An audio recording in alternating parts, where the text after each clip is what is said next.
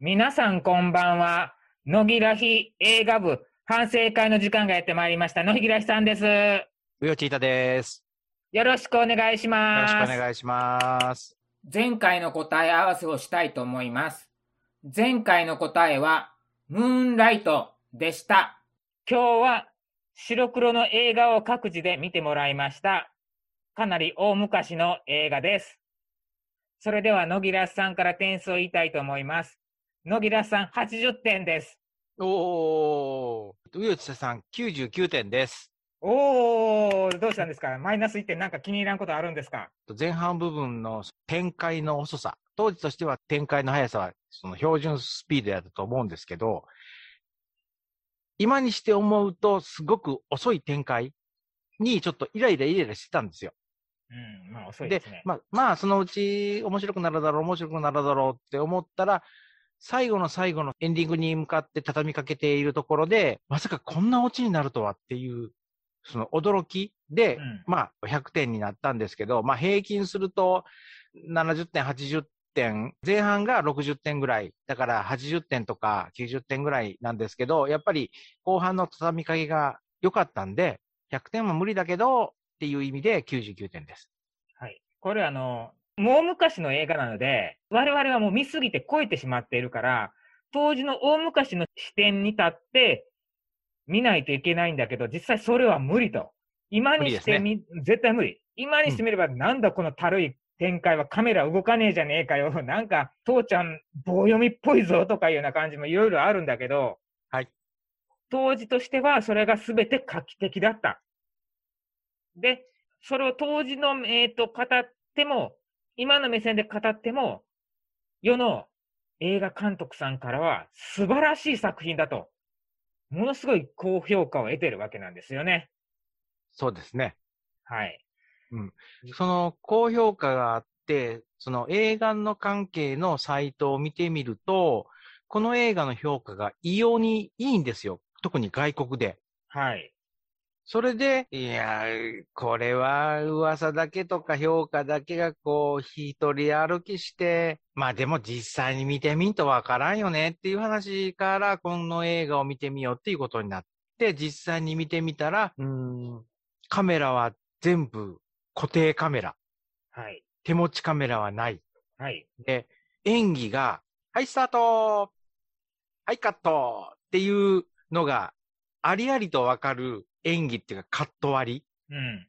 り。で、同じシーンでも、人が右から左、左から右、奥から手前とかっていう、家の中を歩き回るシーンとかでも、それによってこう、誰がどこに行って、どの人がどこに行ったか、で、その後誰と誰が会話するかっていうのが、ちゃんと、その、順序だってシナリオを書かれてるっていうか、構成されてて、会話自体はものすごくこう、まったりした会話だったんだけど、映画の全部のテンポがそのテンポで最後まで言ってくれたので、良かったです。うん。これが途中でテンポがパーッと変わったり、から演技が変わったり、やってる人のその何、雰囲気が変わったりしたらちょっと嫌だったんだけど、それが全くない。この監督さん自体もすごく有名な方で、多分この監督さんの映画って名作って呼ばれてるものがすごく多いと思うんですよ。はい。その中の一本で、一番有名な外国でものすごく評価されている。なんでこれがこんなに面白いっていうか選ばれたのかっていうのは、最後まで見て初めて分かりましたね。よくこれ外国の人たち高評価なんですけど、この映画ってうん独特の生活習いうのがあるじゃないですか。世界に受け入れるような生活スタイルじゃないでしょ？ないですね。よくこれ飲み込めましたね。海外で高評価してる人って。狭い家だなとか思うはずなんですよ。うん。あれ、靴脱いでるぞとか、そうそうそ 着物着てるけど、あれで外出るのとかさ、う。うんうんうん、公団団地、何この狭いとことか、うん。うん。家は全部木やん。そうやね。うん。床はあれ何？あれ、あの、何、何黒いラインの入っとる、あの床はとか。まあ、畳なんですけどね。それなんかも全部含めて、評価したということは、それぐらい、この作品が見てる側に突きつけた、極めて現実、それがすごいってことですよね。一組の家族を取り上げているんですけど、その家族に起こった出来事っていうのが、夢物語でも、サスペンスにあるような突飛な悲劇でも何でもないんですよね。うん、うん。きっと今の世の中にもどこかに似たような光景を迎えた人がいるんじゃないかっていうぐらい、うんものすごい現実を突きつけてくるんですよね。うん。現実を突きつけられる前と後との殺伐とした人間の嫌な部分がもろ見えてくるんですよね。うん。うん時代背景もあったと思うんですけど、はい。家が木造だとか、家が狭いとか、なんとかって言っていろいろ話はあったけど、結局、そういうんじゃなくて、人と人との、ね、関わり合いとか、人と人との付き合いっていうか、それの描き方が素晴らしかったから、今の人たちにも通じるような問題点を描いていたから、その、しかも綺麗に描いてたから、うん。それが映画評論家とか映画監督さんとか、そういう映画を作りたい、そのシナリオがちゃんとしてるから、こういう映画を作りたいっていうので、えっ、と、選ばれたんじゃないかなと。これと同じシナリオで、今のテンポで描いても、同じものは多分できると思うんですよ。はい。でも、この年代のこの距離感、お父さんと子供と、からお父さんの住んでる場所との距離感、うん。この当時のこの距離感があったから、やるせない気持ちっていうか、もうどうしようもない子供たちのその、うん何かな、揺れる心っていうか、が現れたんであって、これをもし今やっちゃうと、例えば東京から、例えば愛媛県とか、はい。うん、愛媛県から東京でもいいし、北海道でもいいですよ。だから、もしこれと同じ事件が起きたとしたら、1時間半後には東京の地に立てるんですよね、今の人って。でも、この白黒映画を作られた頃の時代っていうのは、一昼夜とか下手したら2日かけていかないかんようなうん。距離感ですから、うんこの距離感を描けないと、多分、今回のような、その子供たちの後悔、うん。後悔はしないと思うんだけど、後悔。うんが会えてよかったね。間に合ってよかったねっていうのが、その気持ちが描ききれなかったんじゃないかなと私は思います。一人だけね、はい肉親じゃない人が出てくるんですよね。でも、はい画面上、演出上、何の説明もないのに、我々が一目見た瞬間、あ、この人だけ血が繋がってない、完全なる他人であるっていうのが、ちょっとしたことですぐわかるんですよね。うん。あの演出は素晴らしいですよね。うんいちいちくどくど説明しないっていう。うん。そうですね。今回の映画って、お父さんお母さんっていうのは分かったけど、うん。誰が子供で、うん。誰が奥さんうん。誰が旦那さんかっていう説明一切なかったですよね。うん。ただ、その本当の子供の接し方と喋り方、うんそれから旦那さん、奥さんの接し方、喋り方うんだけで、その家族の人間関係、お父さん、お母さんっていうのをこう全部表ししてましたよね。うんそれで分かりましたよね。ただわか、りました。うん。途中までは、長男か長女か、どっちが上とかいうのは分からなかったけど、まあそういうのはあるけど、一人だけ、もうすぐ、あ、ちょっとよそよそしいっていう。うん、うん、うん、うんうん。でもよそよそしいんだけど、一番愛に溢れてるっていう。うん、よそよそしいからこそなんかすごく、いつも大事に思っているのか。肉親だったらいつでも会える。いつでも家に帰れば会えるっていうのがあるじゃないですか。はい。でもはい、一、人だけ血が繋がってない。もちろんその、配偶者も血が繋がってないけど、それでも家族じゃないですか。うん、もうん、うん、うん。たった一人の人だけ、まあ、いわばこの映画で言うとこの、準主役ですね。うん、うん、うん、うん、うん、うん。準主役が完全にもう家族とか血縁の家系図の枠から外れちゃってるんですよね。うん。今、今はね、この物語の時の段階ではね。そう。物語の段階で完全に外れちゃってるんだけど、外れてることを本人が自覚しているからこそ、この木を逃したらいつでも会えるものではないので、すごく大事にするという思いがひしひしと伝わってくるんですよね。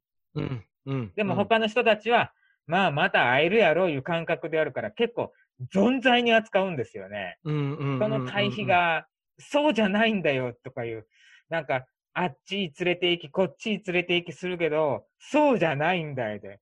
親の心こしらずとは、このことを言ったのかっていうような感じですよね。うん。あの、物語の中でもそれは似たようなことを語られてますしね。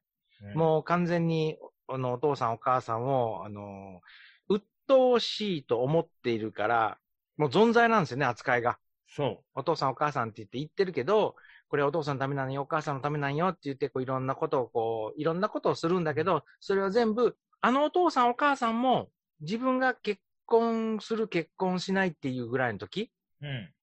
に、多分似たようなことをしてたんだと思うんですよ。うんうんだから、最後の方のそのお父さんのセリフの中に、子供はそのうち離れていくんだよとか、うん。うん。うん、いうセリフがあったから、多分、お父さんもそういうことをやったんだろうと思うんですよ。うんお母さんも。でも、それは今回の話には一切、その話は出てない。ただ、今にして思えば、私もなんですけど、もうちょっとなんとか、なんかしてあげてたらなっていうのは、ちょっとはありますね、私も。うんこれ見て、ああ、身につむされました。はい。誰の胸にも刺さるんですよね、これって。うん。実際に、この、この年代の人、お父さん、お母さんの年代の人、もしくは、老いたお父さん、お母さんを持ってる人、もしくは、お父さん、お母さんが亡くなった人うんっていうのは、これ、心にガツンとくるもんがあると思います、これ。はい。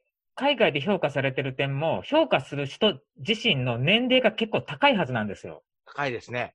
だから、国が違えど、思いは同じってやつなんですよね。うんうんうん。そこがなんか、この映画が作られた時って、映画が娯楽のトップに来てたんじゃないかと思うんですよ。はいはいはいはい。今ほどいろんなものがあるわけではないので。はい。だから、夢を見させてくれるという世界だったはずなんです。だから今までは、用法問わず、世界中で夢を、ファンタジーを、感動を、楽しい感動を作ってたと思うんです。そこへズドーンと現実を突きつけたものを作ってきたっていう衝撃もあったと思うんですよ。よく作ったなと。あの、時代に夢を作らずに現実を作ったっていう。うん。現代でも、極めて現実の世界を作った映画が、やはり高い評価を受けてるんですよね。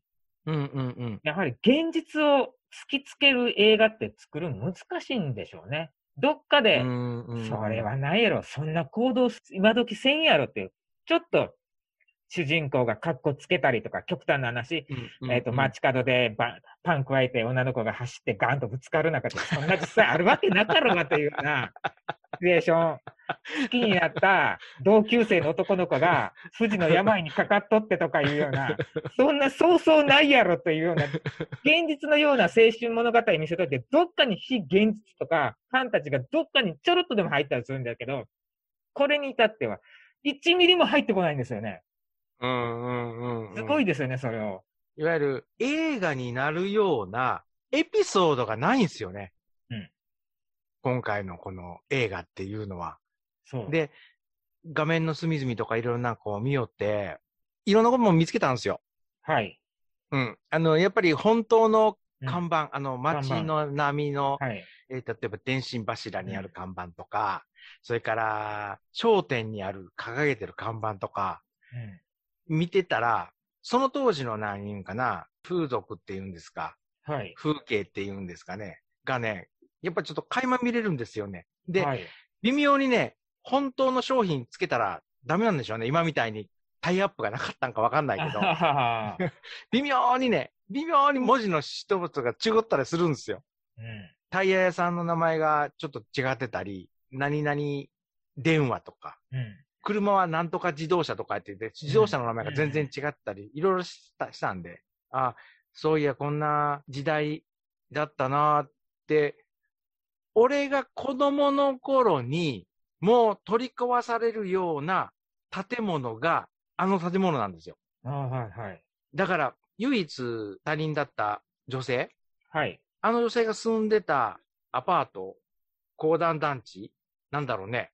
あれもね、見たことあるんですああいうの。あんな感じなんですよ。もう風通しの悪い、台所もなない、火使うところはあるけど、水はない。うん。トイレは共同っていう。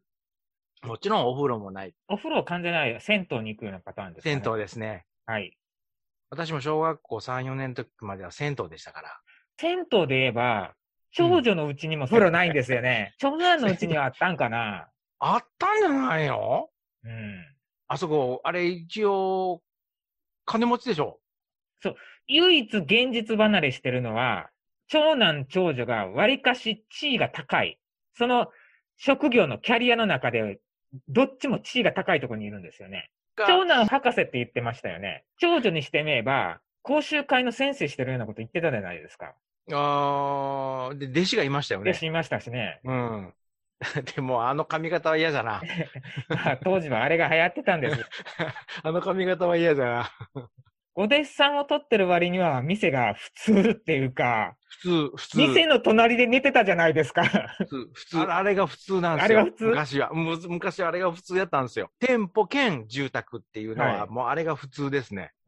うん。うん。ああいうのあります。だから、あの、戸でパンと閉まっとるだけで、奥で普通にちゃぶ台があるとかっていうのは、よく見ましたよ。はいはい。うん。まあ、もう今は見んすけどね、ああいう。まあ、まあ、ないですけどね。うん。っていうか、あの、頭にかぶせるやつ？はい。あんなにでかかった、そういや、昔あんなでかかったなと思っうて。う パーマかけるやつ。はい。懐かしいとか思って。あとね、はい。これ後半の方なんですけど、はい。お母さんを往診に来たお医者さんがいたじゃないですか。いました。あのお医者さんが見立てて、はい。お兄さんも見立てて、はい。えーお医者さんと、まあ、これはこうこうこうですよって言って帰るときに、うん。洗面器で手を洗って、ああ、はい。で、えー差し出した手ぬぐい、タオルじゃないです、は手ぬぐいで手を拭いて帰っていく。うん。そういや、昔、往診に来てもらったら洗面器に水張ってたなと思って。それ言ったら思い出した。僕、小学校の頃は、うんお昼ご飯食べる前に洗面器に消毒液入っててみんなで手洗ってましたよねあっ。た、あった、あった。水道水で洗わないんですよ。冬場、冬場。特に冬場。場だけやったんかなうん。みみんなが手突っ込むから、そうそうそう。すごい雑菌まみれやったはずよ。すごいこと何やったんだろうな。今で言うとこのあの、哺乳瓶洗うミルトンみたいなもんやったんですかね。ああ、はいはい。そうですね。でも、あそれはごく一部ですよ。えっ、とね、松山市に私が住んでいた時にはそれやってました。はい。でも、今の場所に転校した時からはやってないです。うんだからもしかしたらその松山市だけかもしれない。で、あの頃、赤痢がすごく流行ってたんですよ。へえ。私らが小学校から中学校の時にはもう終わってたけど、小学校の時って赤痢がすごく流行ったんで、それで手洗いをしてたんじゃないかなって思います。うんうんうんなんか、それにしても、最初のお医者さんがお母さん見立てるじゃないですか。はい。その時は、まあ、この家の長男が医者だというのは、なんかどっかの会話で成立してたんだろうけど、割と楽観的なこと言って帰っていきますよね。お大事にというような感じで。うんで深刻な顔もせずに。そう。で、もうちゃんと分かってたんでしょうね、うん会話の中で。だから、皆までは言いませんけどっていうような感じで帰っていったじゃないですか。うん。だから僕あの時は、そんな、僕見てる側も、そんなに深刻と思わなかったんですよ。で、その後に兄ちゃんが、ちょっと別の部屋へって言った時に、あ、これいかんのやなと。うん。あの瞬間にね、うん長女の、はい。が、泣き伏せるあの間、うん。言われて、うわっって泣くあの間、あの間すごいなって思いました。うん。うん。それまで、とか言って笑ってたうんのに、うんものすごく楽観視してたのに、あの瞬間に、ああ、ダメなんだなっていうのが、いきなり心の中襲ってきたんだろうなっていうのが分かって、あ、あの辺からね、物語が、何その、転がり落ちるほど転がってはないんだけど、それまでの、その、お父さんお母さん大事にしなよ、うん。のが、だんだんだんだん、あれ？あれ？おかしいぞおかしいぞおかしいぞおかしいぞってなって、そこで急ハンドル切られた感じがします。あの瞬間に。そういえばね、うん。思い出したんやけど、はい。熱海に旅行するじゃないですか。はいはいはいはい。あの旅館、ひどいね。昔ああやったん。はい。それとも、父ちゃん母ちゃんの寝静まる時間帯が早すぎたん。夜通し麻雀しおるし、宴会するわで。あんなもんです。あれはひどいやろ。あんなもんです。しかもあの、襖一枚でしょ？そうそうそう。いやいい旅館見つけたのよ。いい旅いい旅館じゃないの？でまあ、いわゆる、今でいうところのあの、和風旅館、うん、だけど、あんなんじゃないの？昔言ったら、あの、旅行じゃ、多分ね、あれね、慰問旅行だと思うんですよ。あ、はい。家族旅行ではなくて、会社の慰問で旅行に行ったはい。場所が、会社で旅行行ったら大体、ああなるじゃないですか。はい。だから、あそこをその会社の旅行かなんかで使われてたんじゃないかな。偶然勝ち合ったんじゃないかなと思うんですよ。長男かな？長女がどっちかが行った時にはすごく静かな旅館だったのよっていうのは、んあれがいなかったんだと思うんですよ。が、お父さんお母さんは、そのことについて一言も言わんかったですか？らね、帰って。そうよね。うんよかった、よかった言うて。うん。僕あれ、熱海に行ってそのまま帰るんかと思ったら、長女のとこ持ってきましたよね。はい。距離的に考えたら、そのまま帰るよりかは、やっぱりち、我々クソ田舎に住んでるから分かりにくいんですけど、やっぱり近いんでしょうかね。都心から熱海って。じゃないですか？まあ行ったでしょ？昔の小平さん。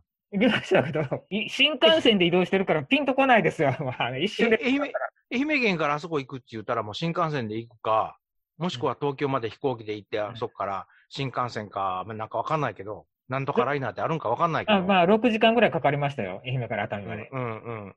お父さんお母さんの家、うんもう愛媛県とそんなに距離変わらんでしょ？ほぼ変わらんです。うん。6時間ぐらいはかかるんだろうけど、あれで行って、ま、もうそのまま追いやられました。もう長女の家には雰囲気的に帰ってこれそうもありません。熱海が終わったらもう家に、我が家に帰るんかなと思ったら、美容室に帰ってきたけん。あれ？って思ったんですよ。じゃあもう一美容週間ぐらい追いやりたかったんでしょうかね。相当の長期旅行ですよね、それと考えたら。うん、そうでしょうね。あの、車でにあれ、え、二十何時間とか30時間かかるんでしょ？うーん。確か。こっちから帰るときに、大阪に三男がいるからっていうんで、会いに行くときに、もうその時間で6時間とか7時間だったでしょあれ。うん。記者ですから。しっぽっぽですよね。しっぽっぽですからね。で、そこで一泊するときに体の調子が悪いから、うん病院で診察してもらって、まあ大丈夫だろうっていうんで、そこからまた地元まで。やっぱ5、6時間、6時間、7時間かかってるはずですから。はい。えーと、お母さんが飲んでたあの、粉薬。はい。そういや、あの、四角い紙を、こう、三角形に折って口で 飲んでたなとの思って。の僕も飲んでました、あれ。熱で出してたじゃないですか、お母さんが。はい。熱出してた時に、頭の上に氷道を乗せてたでしょ？乗せてましたね。氷水、氷水、水袋、はい氷袋。あ、そういや、ああいうなんか、引っ掛けるようなもの、そういうのあったなと思って。僕の世代はないです。で、あの、引っ掛けるものがなかったから、木の棒かなんかでやってただけなんですけど、あとね、これわからんのやけど、どこにあったんかな？背番号29番のはい。ユニフォームがあったんですよ。どこに？どこかと忘れ、これ書いてるの29番。で、縦島やったから、これ、阪神の背番号、ユニフォームかなと思って。あ、29番はありました。謎について。うん。ヒロインの旦那さんが生きとったら、その年なんだって。背番号の年になるんだって。えー。ってことは、21歳で亡くなったってことか。うん。8年前の戦争で死んだって言ったから。あれから8年経つのねって言ったんで。だけど、あの、お父さんお母さんも、次男かな？のお嫁さん、もういいから、次結婚する人、いい人がいたら結婚しなさいって言って、お互いがお互いのことを立てよったよね。うん。うん、あれはね、ああ、そうやな、そうやなと思った。で、唯一顔の系統が違うから、ああ、この人は他人だなと思ったわ。綺麗かったもんね。めちゃくちゃ綺麗かったもんね。綺麗かったもんね。うん。お父さんは外に飲みに出かけて、あの地元におった時の校長先生、警察署長うん、警察署長。かな、なんかと飲みに行くんだって言って、で、お母さんと、その、団地、アパートの中で、その、お嫁さんと二人で寝てた時に、こう、肩揉んで、じゃあうんお母さんも寝ましょうかって言って、こう、はい。寝るじゃないですか。はい。あの時にね、俺の勝手なこれ想像、想像っていうかそう見えてしまったんだけど、電気を消して、お母さんはお嫁さんに背中を向けて寝てたんですよね。お嫁さんはお母さんの背中を見てたんですけど、うん。俺なんかね、あの背中見てね、しくしく泣いてるような気がしたんですよ。いや、僕もそれは気した。泣いてるんじゃないかいう。しますよね。はい。実の息子娘よりもおお嫁さんうん。の方が優しいって。なんかそんな感じがして、うん。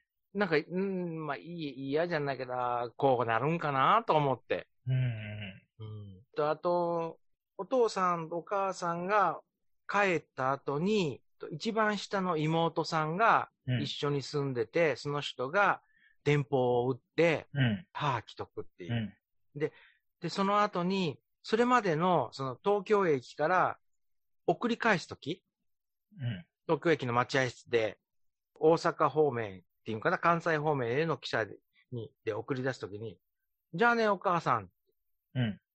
またねって、うん。なんか、ものすごくこう、何、明らかんとしとんだけど、やっぱり、さようならって言ってこう、変えていくんだけど、今のさようならと、うん。この当時のさようなら、またねっていうの、なんか重みが違うなって思って。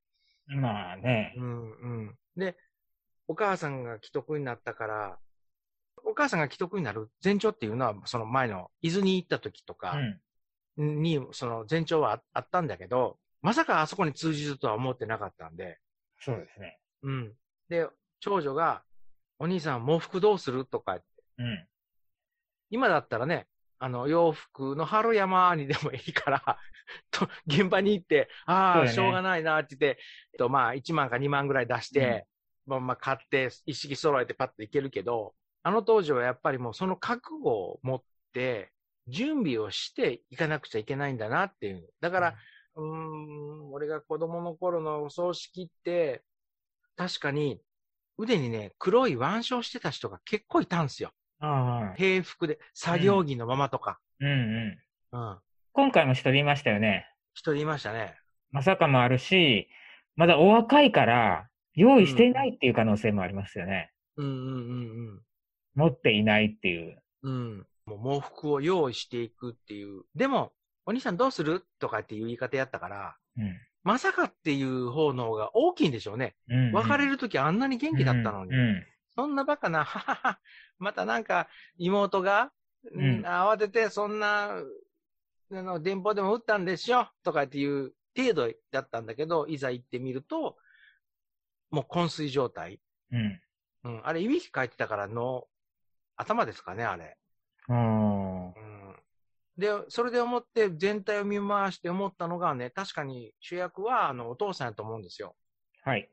でも、俺の中での主役はね、あのお母さんなんですよね。うーん。やっぱり最後に、その、全部持ってったって言ったらうん。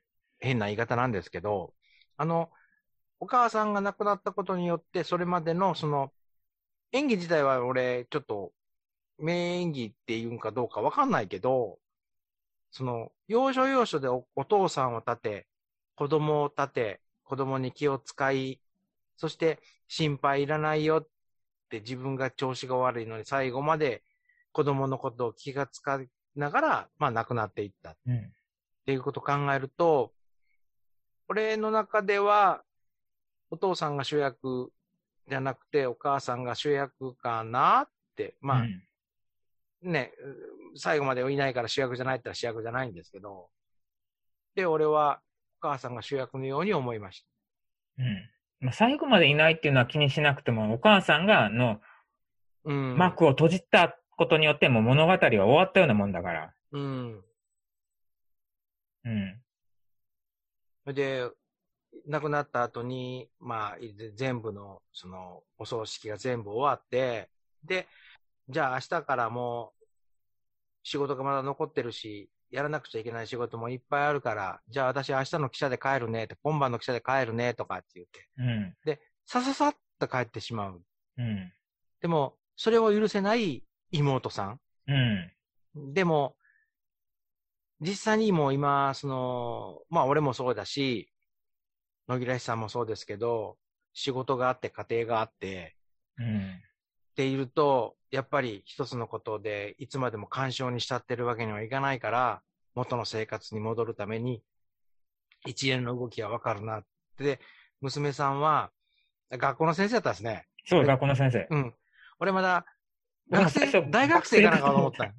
なんか学校行くようなこと言おるから、うん。あ、大学生かなそうそうそう。でも大学生にしては若すぎるよな、年離れすぎてるよな、と思って。うん。で、あの、高校生にしては老けとるよな、とかと思って。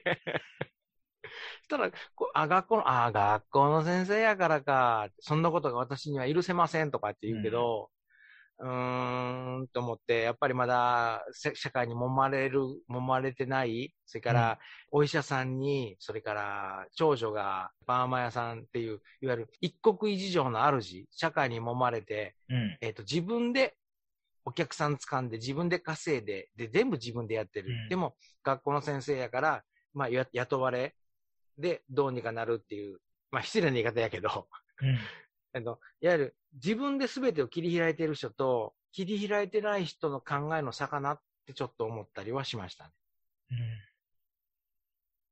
うん。まあ、どうしても家庭を持つと二つの顔っていうのはできますからね。うん。あ、そうですね。あの、うん先生は、学校の先生、け結婚されてないですもんね、まだね。はい。長男の場合はやっぱりお医者さんいうのもあって、休館がおったら全てを捨てて、我が家族を捨ててでも休館を助けないかんからね。あそういうシーンもあったし。うん、実際に、あの、物語の中でもそれシーンありましたもんね。はい。はい。うんうん。聖職かね、聖なる職業についてる人っていうのはどうしてもね、すっ飛んでいかないかいのはあるから。うんうんそういう人間には二つの側面を持っているんだっていう。で、自分の身の回りの面が一番大事になってくるんだよっていう、その対比ですよね。あの家に残っとるうんうん次女との。次女はい一つの面の顔しかないけど、うん。うんまあ三男も、三男はまだ独立してますから、うん。うん。い親1.5面ぐらい親か。二つの面とまではいかんかもしれんけど、0.5ぐらいの面は持ってると思うんですよ。うんうん。自分で生活立ててるわけだから。そうそうそうそう。今回のね、はい。あの、俺点数が99点って言ってよかったっていうのは、あの、もしこのラジオを聞いて、じゃはい。あちょっと答え分かったから見てみよう。見たことがないから見てみようって思った人が、もしかしたらいるかもしれないじゃないですか。はい。一つ、ちょっとお断りしときたいんだけど、俺、はい今回の映画に関しては、その一切何の情報もない、予告編も見たことがない、いう状態で見たから、その、まさか、ああいう展開になるとは思わなかったんですよ。はい。今回、今回のこの放送で二人でこうやって話したんですけど、はいそ。の、お母さんが亡くなったっていう話をしちゃったじゃないですか。はい。これは隠しとった方がよかったかな？無理かな？無理かな？無理かな？いや、まだわかりませんよ。皆さん、日本にはもう一人巨匠がいるじゃないですか。あの時代大活躍した。そっちの方を持ってるかもしれませんから。あっちの方活劇しかせんことない？いやいや、現代劇ありますよ。あったっけ？ありますよ。あの、なんかブランコ乗ってゆらゆら揺れるっていう。あー。あれもなんか、いや、俺もあの、ブランコのシーンしか、ブランコのシーンしかブランコのシーンしか知ら知らないんですよ。知らないですよ、ブランコのシーンしか。ブランコのシーンしか知ら ない。で、歌いながらね、雪降りながら、あれ、確か、ブランコ乗っとんでしょ？はい。でも明らかに違うもん。ほとんどがそのカメラを置いて撮っとるじゃないですか。はい。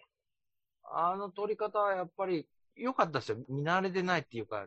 物語の最初と最後うにん、近所のおばちゃんが出てくるんですよね。あれがね、はいはいはいはいはい。一枚のうんスクリーンの中のスクリーンっていう感じですよね。